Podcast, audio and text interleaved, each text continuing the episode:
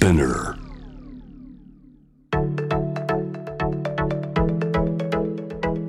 伊藤忠 Dear Life, Dear Future Brought to you by 伊藤忠 SDGs スタジオ伊藤忠 SDGs スタジオからシェリーがお送りしています Dear Life, Dear Future ここからはゲストと一緒にお送りしていきます今回も引き続きゲストに太田裕樹さんをお迎えしてお話を伺っていきます。よろしくお願いします。えー東京五輪パラリンピックにはですね LGBTQ であることを公表したオリンピアン186名いらっしゃったみたいなんですけどもパラリンピアン36名が参加されてたんですね、どちらも史上最多という数だったみたいなんですけども、あのそれからオリンピック史上初男性から女性に性別を変更したウェイトリフティングのニュージーランド代表選手が出場したりとか、まあ、その周りにもねいろいろニュースになってましたけれども、このジェンダーの多様性があの表現された大会ではあったと思うんですけど、まだまだやっぱりいろんな課題があるなというのも見えた大会だったのかなという印象だったんですけども、そうですね、まあ、むしろ僕より多分シェリーさんの方がおおお詳しいと思うんですけどもまあなかなかこうアジア人だったり日本人はカミングアウトしづらいそうですよね。のはこうあるだろうなというふうには思ってます。でまあ、当然ちょっとあのこうトランスジェンダーの方で競技をこう移行させるというところに関しては、はい。これからもまだまだ、うん。特にあのまあまあね、男性で生まれて女性の部に出るっていうのはまあ、おそらくまだ今後もそのテストステロンだけではない、えーやっぱり取り決めっていうのは非常に難しいはい。し、えっと、そうじゃない選手からするとやっぱりそれに対してやっぱり意見を言いたくなるっていうこともあると思うんですけども、まあ、こう答えがパッと出ないものに対して、ぎ議論を重ねながらそのその時の社会情勢と合わせながらこうはめていくっていうことは非常に大事だと思っているので IOC もそこの部分に関してはあのすごく大切にしているところだと思っているので、あの何かズバッと切るっていうことではなくて、まあ、これからもその、まあ、公表して誰でも楽しめるような参加できるようなオリンピックにしていくべきだなというふうには思ってます。でやっぱり課題があったとするならば、はい。てかせ選手側ではなくて、おそらく運営側なんだと思っていて、はいはいはい。で結局、まあ、組織委員会も含めて、えーじゃあ男性構成男女構成比がどれぐらいだったかと、で結構そのパッと見の失礼を作るのって僕日本ってせ天才的にうまいと思ってるので、はい50対50ですとか、はい。はい、40%ですって言うんですけどもちゃんとした意思決定の場所だったりとかもうちょっと言うとその働いている職員の方々のこの平等さっていうのがあの、まあ、まだまだできてないと。でせ選手に関しては一応性別が男女あるんだとするならば、はい。男の部女の部があるんだとすると、スパッと競技分ければはい。50%できちゃうので、そうですね。はい、難しいと言ってもあの僕はな難易度はそんな高くないと思っていてむしろその社会というかその国の特色が現れるのは働いてる人たちの男女比が最もその国を表してしまう数字だと思っているのでここはやっぱり検証すべきところだだと思いますね。そうですね。ただね女性の理事が多いと会議が長くなるとかっていう問題があったりとか、そういうことがまだまだ言える社会ってことじゃないですか。うんなのでなんかもうそのそこの今じゃあ課題として見えてる部分をどうやってそこに持っていくかっていうのがすごく難しいなって思うんですけど。うん。なんかこうなんか一方で、えっと、まだまだそういう人たちもいいるんだということも前提と立ちながらはい。抱えていかなきゃいけないんだと思っていて、あの特に日本って調和しながらちょっとずつ変わっていくんだと思っていて、はい。でこれ多分世代のか感覚とかってめめちゃめちゃあると思うんですよ。はいはいでいいわゆるこうアアンラーニングしていくって今すごく大切だと言われてますけども過去の自分の経験を一旦ちょっとこう捨てて、また新しく学び直すっていうのがなんかでできやすい世代とそそうじゃない世代とかってなってくる中で言うと、そのそそういう人たちを逆にじゃあまたはこうねあのじゃあ退場ですってやってるやっていくのかって言ったらこれ難しいと思うので。うんうん僕は、えっと、その国特にそのそ組織のその、まあね、年齢で区切るわけじゃないですけども、はい。よりか感覚がわ若い人たちができる限り意思決定に携わっていくとかも含めてちょっとずつやっていかないと。性別のクオータ制だけじゃなくて年齢のクオータ制も少し、はい。えなので、えっとこれこれは本当賛否ありますけどた仮にですよ、はい。選挙一つ取っても、はい。18歳まで選挙出れないえ選挙ないわけですよね。はい。投票する投票できないですよね、はい。でも上にはないじゃないですかそれ。ああ、確かに。で例えばじゃああの平均寿命の18歳手前までしか投票できませんよとか、えー、そういう議論があってもいいわけですよ。なるほど。面白い。はい。それそれがこいつけしからんじゃなくて、確かに、えっと、高校生でも中学生でもまともな子たちいっぱいいるわけじゃないですか。いますいます。小学生でも。います。だけど投票権ないわけですよね。じゃあなんで上はあるのっていう素朴な疑問に対して本当に答えられるのかとか。確かに。なんかそういう素朴な疑問があんまり受け入れられない社会ですよね日本って、うんちょっとそのなんかあんまり余計なことを質問したりとか余計なところの問題を見つけるとちょっと煙たがられるというかっていう節ありますよね。いわゆる面倒くさがられるってやつですよね。はいははいまあそれはあのあると思うので、なんかそそれこそこ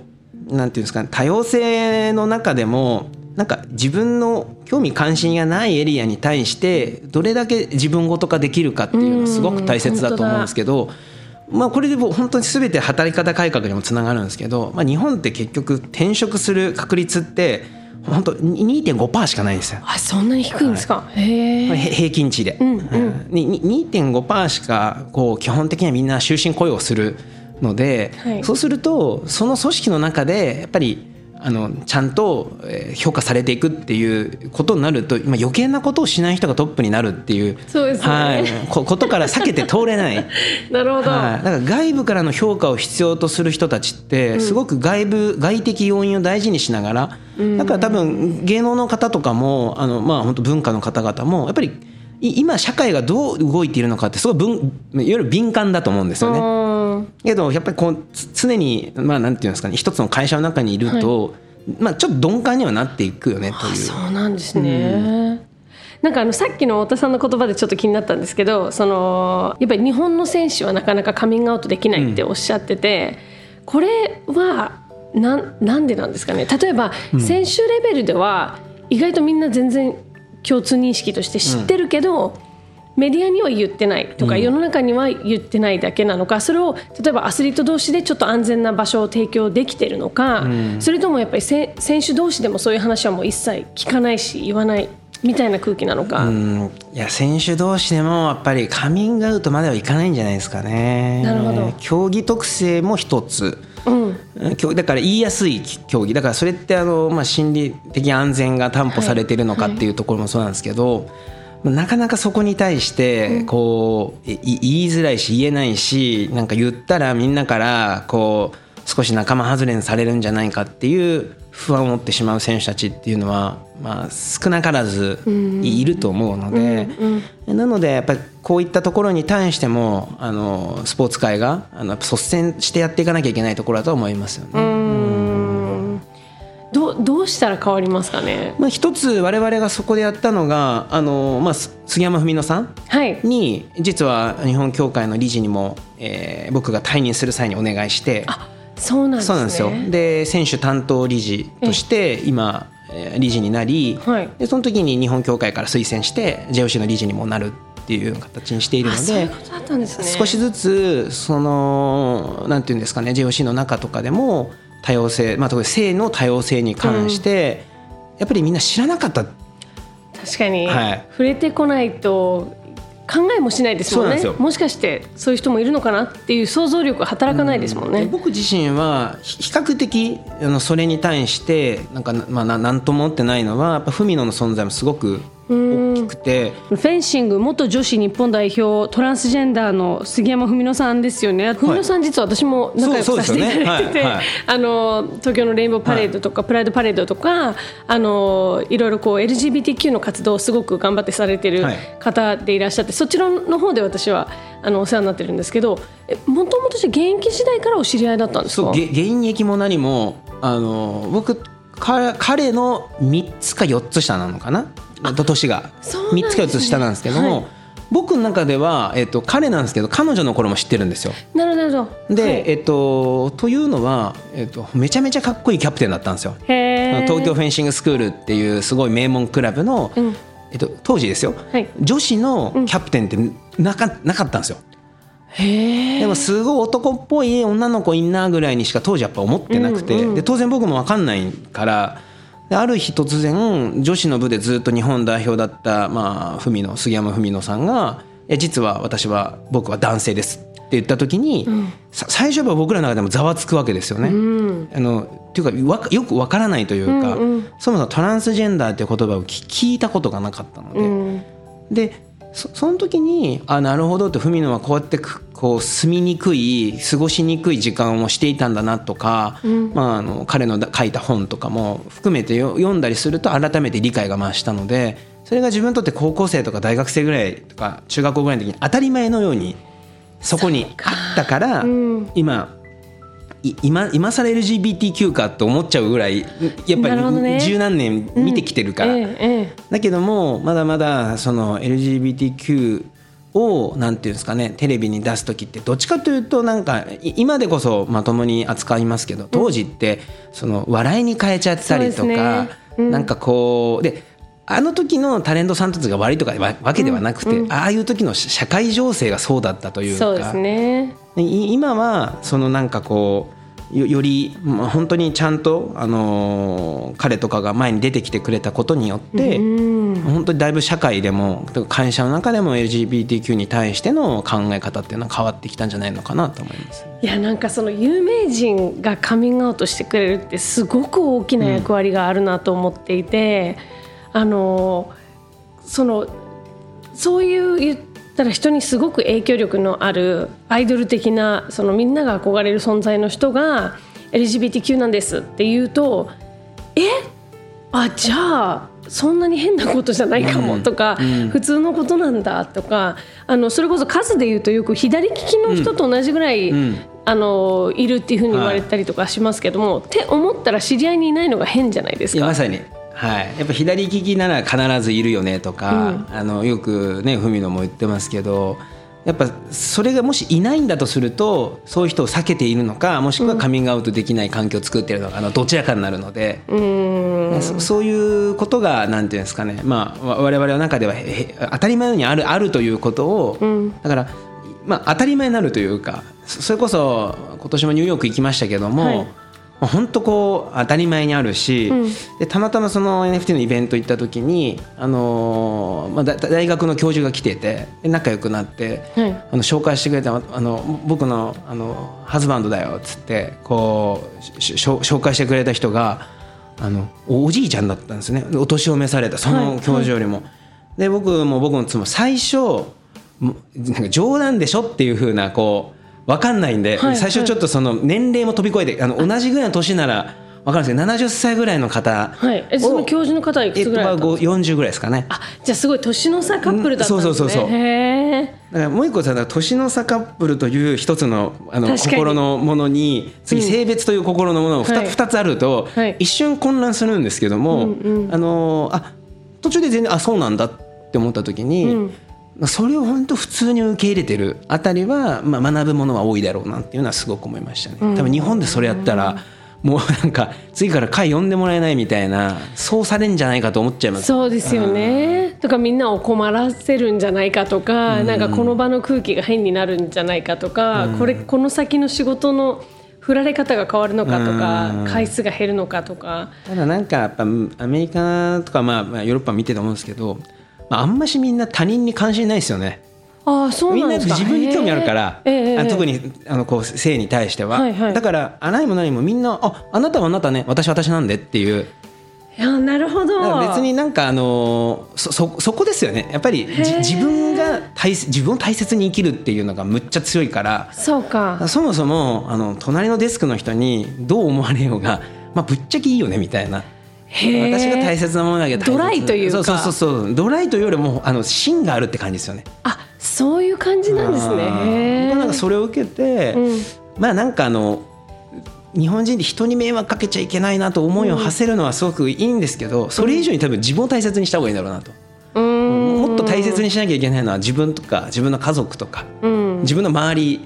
ははい本当に。手が届く範囲をもっと大事にした方がいいだろうなとは思いましたね。なるほどね、もうちょそうですね。そのあの周りのことを気遣えたりとか、お互い様っていう文化ってすごい日本のめちゃめちゃいいところでもあるけども、そのせいで自分らしく生きられない人たちがすごくたくさんいたりとか。のびのびこう生活できない人がいるっていう現実もちゃんと目向けないといけないですよね。なるほど。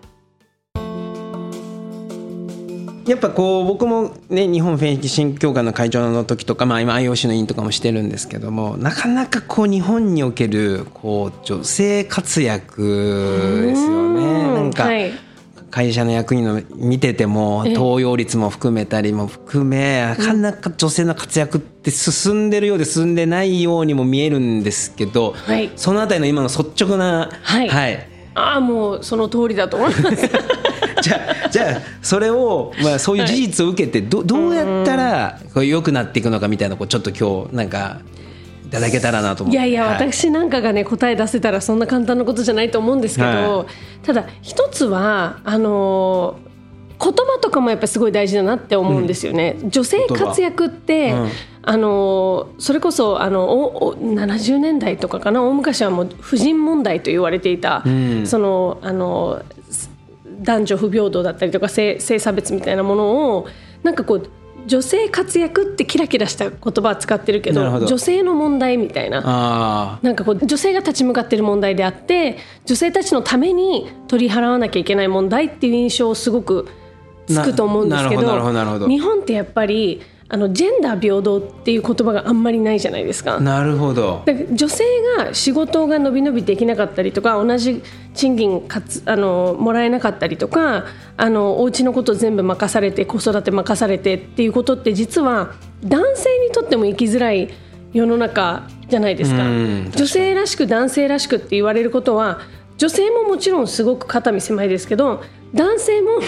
男なんだから泣くな男なんだからしっかりしろ。確かに。お前の方が稼ぎ少ないのか嫁より。みたいな。僕も毎日焦ってます そうなんですか。なんかそういうのとかも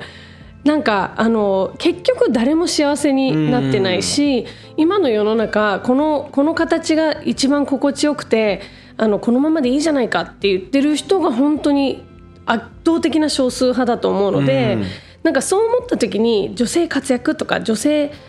あのの問題っていうふうな考え方がまず違うなと思って。すみません。ちょっとその考え方まず、えー、でも世の中的にやっぱりその言葉ってすごくいやいやまあ今日めちゃめちゃいい学び。をもらい。ましたはい分かんないですけどなと思って。例えばあのなんかそれこそフェミニストっていう言葉も、うんあのなんかちょっと悪口みたいに使われるようなところあるじゃないですか、言葉が強すぎて、はい、なんかフェミニスト面倒くさいみたいな、はいはい、でもフェミニストっていう言葉をちゃんと調べて意味を知るとフェミニストって男女平等であるべきだと思う人のことなんですよ。うんなるほどなるほどなるほど。だから私はお話ししてて太田さんもフェミニストだなって思いますし、うん、でも男性に対してフェミニストってほとんど使わないじゃないですか。聞いたことないですね。もっと男性も、まあ、僕もフェミニストとしてって言ってった方がいいと思うんですよ。なるほど。そうすればそのなんか今までネガティブに使われてたその言葉のあの嫌味っぽいところがどんどん薄れてってん。なんかみんながフェミニズムとかあのジェンダーイコリティジェンダー平等みたいなことを当たり前に話せるようになっていくのかなって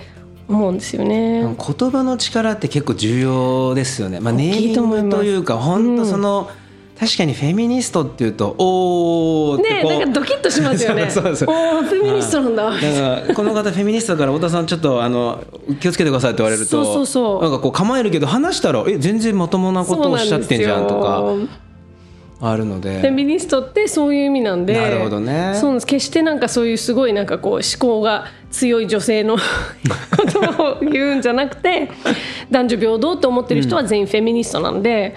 そうなんですよね。なんかこうなんでしょうね。こうだからあのもちろんあの各家庭レベルでそういう認識が広がるのももちろん大事だと思うんですけどあの私はよくそれこそこのあのディアライフでも話してるのはもうやっぱり国レベルでルール作りから、ん。あの同じにするってすごく大事だなと思ってそれこそあの同性婚を早く認めることもすごく大事だと思うし選択的夫婦別姓もそうですし選択肢を増やすっていうことに対してあの反対するっていうことはすごく個人的には不思議だなと思うのであの選択肢が増えてその選択肢を選ばなければいいだけじゃないですか。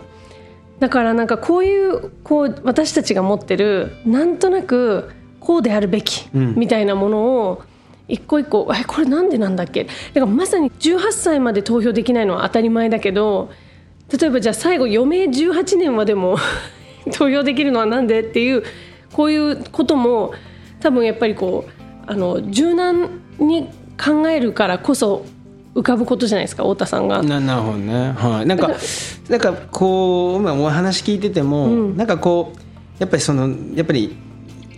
い意見とか自分のマインドがこう固まってくる、うん人たちが多い中で知らないものがポッと来た時にこう拒拒絶してしまいがちになるというか。だからそそそうするとた例えばスポーツでもなんかルールを変えましょうとか、はい。何かをやりましょうって言った時にえ今のままでいいじゃんみたいなあの当然変えると確かにあのシステムとして最初はエラーが出ることってあると思うんですよ、うんうん。慣れないことするので。はい。だけどもそれが当たり前になることっていっぱいあると思うんですよ。多分30年前はできたことが今できないこと。例えば昔って飛行機でタバコ吸えたとか。そうですよね。昔から今から考えたらあー考えられないよねみたいなことって。はい。山のようにあるはずだと思うんですけども、こことこういったルールになるとこうなかなか尻込みしてしまう、ところっていうのは、まあ、外からの外圧が入んないと、内発的には変えるのはあんまり得意じゃない、あの部分もあるんだろうなと思いますよね。えってなるとちょっと聞いていいですか？例えばお家とかってどうどうされてます？お家の中のルール作りとかご夫婦でご家族で？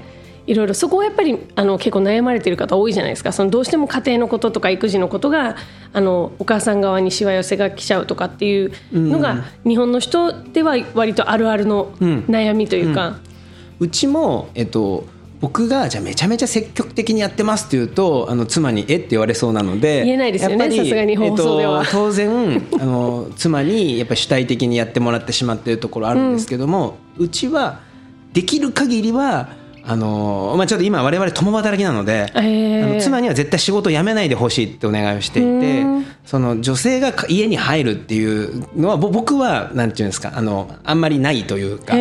僕は自分の両親が両方とも小学校の先生で両方とも働いていたのでへ例えば子供のことですらも、まあ、いわゆるアウトソーシングしていることです。でそれ当時はおばあちゃんだったんですけどもなんかそれでも僕はなんていうの親から愛を受けたって思ってるのでなんか自分で全部やんなきゃ子供の愛が伝わらないって思ってしまいがちな、はい。それこそ固定観念って多ええ分ないよねと思っているので、むしろあの、まあ、経済的に問題ない人は積極的にシッターさんを使ったりとか、はい。積極的に近所の人に来てもらうとか親親に頼むとか、なんかそういうことをうちはあのかなり推進してやっているのへで。できる限り夫婦2人で食事をする時間だったりとか、夫婦2人で取る時間っていうのも大事にしながら、えー取れてますあか取ってますね。すごい。うちははいと取ってますね。それはもう意識的になんかこう決めてやるようにしてるんですか？なるべく。ううちのち両親はそうかもしれないですけど子供二の次なんですよ。あのあくまで奥さんファーストっていうか、妻、まあ、お互いがまず一番。うんうん。次子供みたいな。だから子供の例えば進学に合わせて我々が合わすって絶対ないんですよ。むしろ我々の仕事に、あの子供が合わせてくれないとあのだからそのあのね現実的ですよね。いろんはい。いろんなあの皆さんこう幼稚園とか保育園とかいろんなお受験とかあると思うんですけど、うちはうちのスタイルで、あのじゃあもう海外住んでもいいよねっていうタイプなのでそうか。そうすると海外お互い住んで、えっと、な子供は海外の学校現地校行くっていうのでも、それでも多分たくましく育つんだと思うんですよ。そうでしょうね、うん、むしろあんまりその、この子にはこうしてあげたいって親の意向を押し付けないっていう育て方ですうちは。はいあ面白い。なんかめちゃめちゃリアルな。あの結構こういうお話メディアにねさせていただくことはあるんですけどあのいや家のことこんなことやってます。ここも協力してますって言われる方多いんですけどいやもうガンガンアウトソーシング下さんを使ってますっていうのって実は一番本当にちゃんと平等を理解してるなって私が個人的に思うんですけどだって実際に2人とも働いてたら手回んないですもんね。ないです。はい。無理ですね。だからそのいくら協力したとて間に合わないんですよね。そうなんですよ。だからやっぱり働いて稼いだ分アウトソーシングして他のあの方にお願いしてあのお家の整える状況をちょっとこう整えてもらったりするっていうことでイコールになっていくわけですもんね。そうなんですだから男性が働いて奥さんそれをなんか管理するみたいなのってでなんかいやそのスタイルを否定するつもりはないんですけどむしろ、奥さんが働いた方があの初初対年収上がるはずなんでそうですよね。そうなんですよ。でその部分をどうやってアウトソーシングしていくのかっていうのはね、そこで雇用生まれてますしね、はい。うん、なので、えっと、そうおっしゃる通りそこに雇用が生まれた時になんかこなんか子供への愛がないみたいなことをおっしゃる人もいるんですけどめちゃめちゃ愛してるよ。掃除でイライラし掃除でイライラしてる方がむしろなんかもそうなんですよね。汚すな散らかすなっつってイライラしちゃうん家がで。散らかっててイライラするよりは、あの仕事してる間にあの週に1回家政婦さんとかお掃除の方に来ていただいて家整えてもらって「ただいま!」って笑顔で帰れた方が幸せ空です気綺麗じゃないですかそもそも 本当だ。お家はもうめちゃめちゃそのスタイルなんで、ええ。はい、だからまあ妻があの前の会社辞める時にもいや辞めるとか、ええ。あの僕のためにあ家に入るみたいなことは絶対ないので、なるほどね。あの仕事のやり方は僕はいくらでも教えますけども、はい。辞めるという選択肢はまずないという前提で、あの結婚したら上がりみたいなのないですって言って、はい、TBS のアナウンサーさんを離れたのはもう仕事のステップアップとしてのあのことだったんですね。まあでも彼女の中ではやっぱり子供との時間とか、やっぱりその勤めちゃんと一社でお勤めになると、はい。やっぱりじ時間で労働対価を得ることが多いのでええ。やっぱり時間よりはあのせ成果体報酬でもらった方が空き時間、あのもちろん勉強する時間も増えるんだけども、ええ。あの空き時間もできるよねっていうことで。なるほど、はい。うーん。自分らしい働き方を選んだわけなんですね。はい、だからめちゃめちゃうちはえこいつは今っぽいかもしれないですね。あとは、はいまあ、僕スポーツやってたんで、ええ。いろんなスポーツ選手がうち遊びに来てくれるんですけど、うんその選手たちに揉まれて娘は一緒に 遊んでもらえるんで、はい、だから贅沢。そうそうそう。だからこう そその時も僕も妻も子供見てないですからね。誰かが見てくれてるんで。い。うん。いいですよね。いろんな刺激ももらえるし。そうそうなんですよね。大人に囲まれて生きるえー方が僕は子供の時良かったなと思ってるのでそれよ良いかなと思なるほどね。いや面白い。なんかお家の中もちょっとなんとなく垣間見れて。さあ番組ではですね心が豊かになる自己肯定感が上がる取り組み「ハッシュタグセルフリスペクト」を募集してるんですけれども太田由紀さんのセルフリスペクト何かありますか？はい。もういろんな業界の人ととにかく会う。っおおー。はい。ていうこと会うですね、うん。なんか僕その SDGs に対する何かこう取り組みとかももちろんその一つ一つのことって大切だと思うんですけど、多分その根底にあるのはなんかそもそもそ自分ごと化できるかどうかっていうかたその心の多様性だと思っていてええ。でなんかいろんな業界違いは業界のルールって違うじゃないですか。はい。だけどもやっぱりいろんな業界の人知らないと自分のルールに相手を全部はめようとして考えてしまうので、うん。そうそう僕の常識向こうの非常識なことってたくさんあると思うんですよ。うん。それは日本という国で見た時に日本の常識世界の世界というかアメリカの非常識フランスの非常識ってあるように、こ個人のい今までの生き方もそうだし職種によっても違うと思うんですけども、なのでいろんな生き方をしてきた人たちを僕のいろんな周りに置いてあそういう考えはあんのねみたいな、うん。とか自分が分かんない時にこれってどういうこと？とかっていうふうに聞けると例えばまさにあのトランスジェンダーの問題来たら「ふみのふみのこれってどうどういうこと?」みたいな解説してもらったりすると自分の理解が深まるのでだから毎日誰かにえー会うようにするとうん毎日新しい気づきがあるので、なるほど、はい。あえて刺激を求めて、はい、いろんな業種の人だったりとか。そうですね地域のそうその刺激は変なしエネルギーはぼ僕らだけの人間のエネルギーしか使ってないので。そうですね。はい。環境負荷もないので。本当だ。でー。いろんなことを知るとなんていうんですかね刺激ももらうしあここういう考え方かとか、ん。はい、っていうふうに思えるのがすごくいいと思うので。ちなみに最近あの会った方でなんか印象に残った方とかいますか？最近会った人だとあのアーティストのあの崎山宗志君とか、へえはい、彼19歳だったんですよ会った時、はい。もうそこはい。の間二十歳になったんですけれども、フジロックで見て声かけて仲良くなって。あフジロックにじゃあ遊びに来てたってことですか？あいえ彼はパフォーマンスしてて、出てますはい、で無理やりあの出出会う機会を得て なるほど。でそういうことも上手になっていくんですね、はい。い、ろんな人と会う癖をつけておくと。そうなんです。で勝手に僕おせっかいなんでいろんな人勝手に紹介しちゃうんで。へえであの蔦谷光一さんのお家であのパスタ作ってもらう企画してすごい蔦谷さんのパスタを食べる会をあの岡村康之さんと、ええ。僕と崎山宗志君のあの4 何でその回で終わった後に蔦谷さんと岡村さんと宗志君のあのいいわゆるあのセッションが見れたりとか。そこにライゾマティクスの真鍋さんが来てテックの話してくれたりとか、それってもう本当にこうなんておお金出してもできないことじゃないいやですか。そうですよ。だからそういうなんか面白くてワクワクできることってそうするとまた音楽に対する知見とかあじゃあ音楽が取り組む、じゃあ環境問題って何なんだっけとかジェンダーの問題って何なんだっけとかっていろんな業界の課題も聞けるとすごくこう学びになります。そういう回でそういうディープな会話になりますか？僕は結構勝手にしますね。あの酔っ払うと面倒くさいあのおじさんのもう一人ですね。あでもなんかあのま真面目な話もしますよ、なんかこう、まあ、めちゃめちゃシンプルにえ音楽業界え CD 売れなくなってきてストリーミングもこうでその後どうするんですか？みたいな、でそそういう質問ですよね。ストリーミングだけで今後いくと思います。って100年後の音楽ってどうなってると思います？みたいな。なんかみんなでそれをこうえ、まあ、そんなのあれですよ。真剣には答えないですそうよみんな。ね、はい。うん。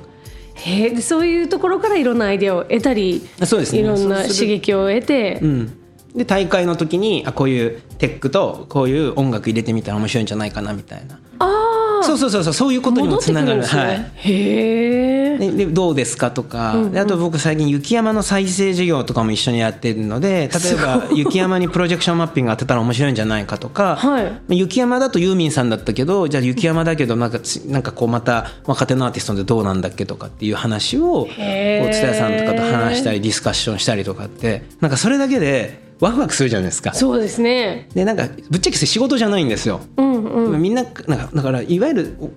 対価をいただくだけが僕は仕事じゃないと思ってるのでそういうことやってるとなんかこういざ自分が仕事でパフォーマンス出さなきゃいけない時に出てくるっていう、まあ、こうやって今日こうやって面白おかしく話せてるのもそうですよ なんねですよ。本当に、はいこのセルフリスペクトなんですかって聞かれてこんだけポンポンいろんな方の名前が出ていろんな経験出るのもやっぱり普段から常に刺激を求めて、いろんな出会いを求めてるっていうことなんですね。まあこう僕はね立場上いろんな人に会えるっていうふうに突っ込まれそうなので、まあ、皆さんでもというかいわゆるその、お勤めしてる方でもできるものは、一個一なんか想定外みたいな。うー。ん大体みんなルーティンするじゃないですか、はいはい。朝起きて、はい。ここのコンビニでコーヒー買ってとか、はい。で電車乗って、はい。でみたいな。そのコンビニを変えるだけでもとかもしくはコンビニではなくて、はい。行ったことない喫茶店に行ってみるとか。で喫茶店であの「美味しいですね」ってマスターに声かけてみるってうわハードル高。ちょっとわかります？ちょっと手に汗握るじゃないですか。わかりますわかります。うんほまあ、本当に美味しい場合。言いたいそうそうそうそうそう。恥ずかしい。うん、だからみんなに聞こえるように「うまい」って言ってみるとかでも そうすると想定外のことが起こるはずなので。なるほど。あそうすると今までと違う自分だったり違うと違う社会に出会えたりするんで。あ面白い。なんかルーティンしないってめっちゃおすすめです。つ常にいろんな人と出会えてないっていう人も何かしら自分のルーティンを変えるだけで刺激はがもらえるってことなんですね。はい、なので別に僕もな人に会うというだけじゃなくてルーティンをあえにあえて変えてるっていうのは結構ありますね。へえ面白いですよ本当に。そうなんですね。あえて変えてこう何が見えるかどういう世界が広がるかっていうのを楽しみにしてるそうそうそう絶対に違うものが垣間見れますので。そうそうでしょうね。はい、あのめちゃめちゃおすすめです。いやなんかそうなってくるとこの次の質問があのいつも最後の質問で毎回皆さんに伺ってる質問なんですけどちょっともう今の話からちょっとこれの答えが楽しみだなと思っちゃうんですけど あの SDGs が掲げてる17の目標っていうのは2030年までの達成を、まあ、目標にしてるわけなんですけれども2030年どんな社会になってると思いますか？そうですね。なんかあの今今の資本主義では活躍してなかったり持たざる者の人が活躍できる社会になっててほしいなと思っていて今ってやっぱりこう大きいところがさらに大きくなるっていうか力のある人がさらに力があるっていうような状態だと思うんですけども、例えば YouTuber という職種が生まれたように、はい、インスタグラマーっていう10年前になかった職業が生まれたようにこれから個人個人がよりこうエンパワーメントされていくと思うんですね。その時には、えっと、ジェンダーフリーになっていて別になんか男だからね女だからね子供だからねとかおじいちゃんだからねっていうのがなくて誰もがフェアになんかこう勝負できてフェアになんかこう活躍できる社会っていうのがあの僕としてはなんかの望む。でそこはおそらく若干実力社会にも入ると思うので確かにあのなんか学ぶこと、で本当にこう社会で救わなきゃいけない人っていうところはしっかり、まあ、国として支えていくだから実力社会させるところと守るところをしっかりと両方持つっていうのが30年できてるとなんか人がどこに価値を置くかっていうのがだんだんずれてきそうですよね。うん、それこそあの安くてうまいとかあの安くて大量生産が最高だった時代から、うんあのこここにしかない何か価値みたいな。ってなった時に実力社会もただただ力が強くて賢くて見た目が綺麗でっていう価値だけじゃなくていやいやこのなんか特殊な生活をした人だからこそ見える世界を見せてくれるアートとか、うん、なんかこの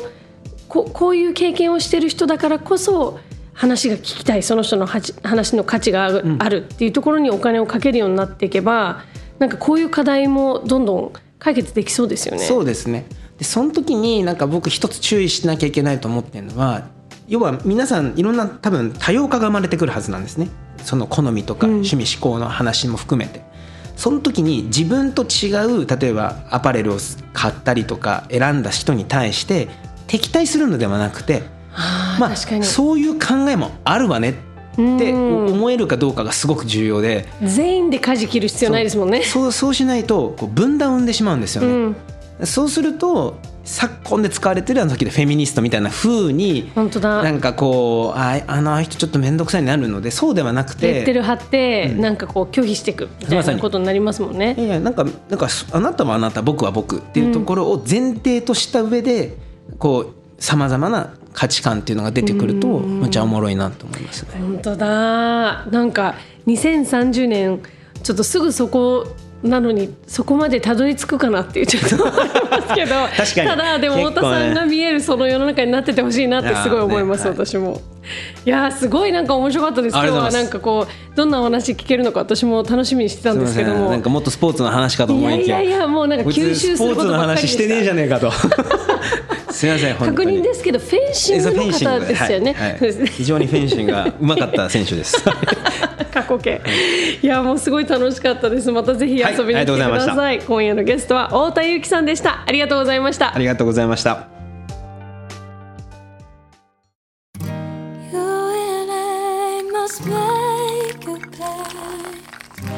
朝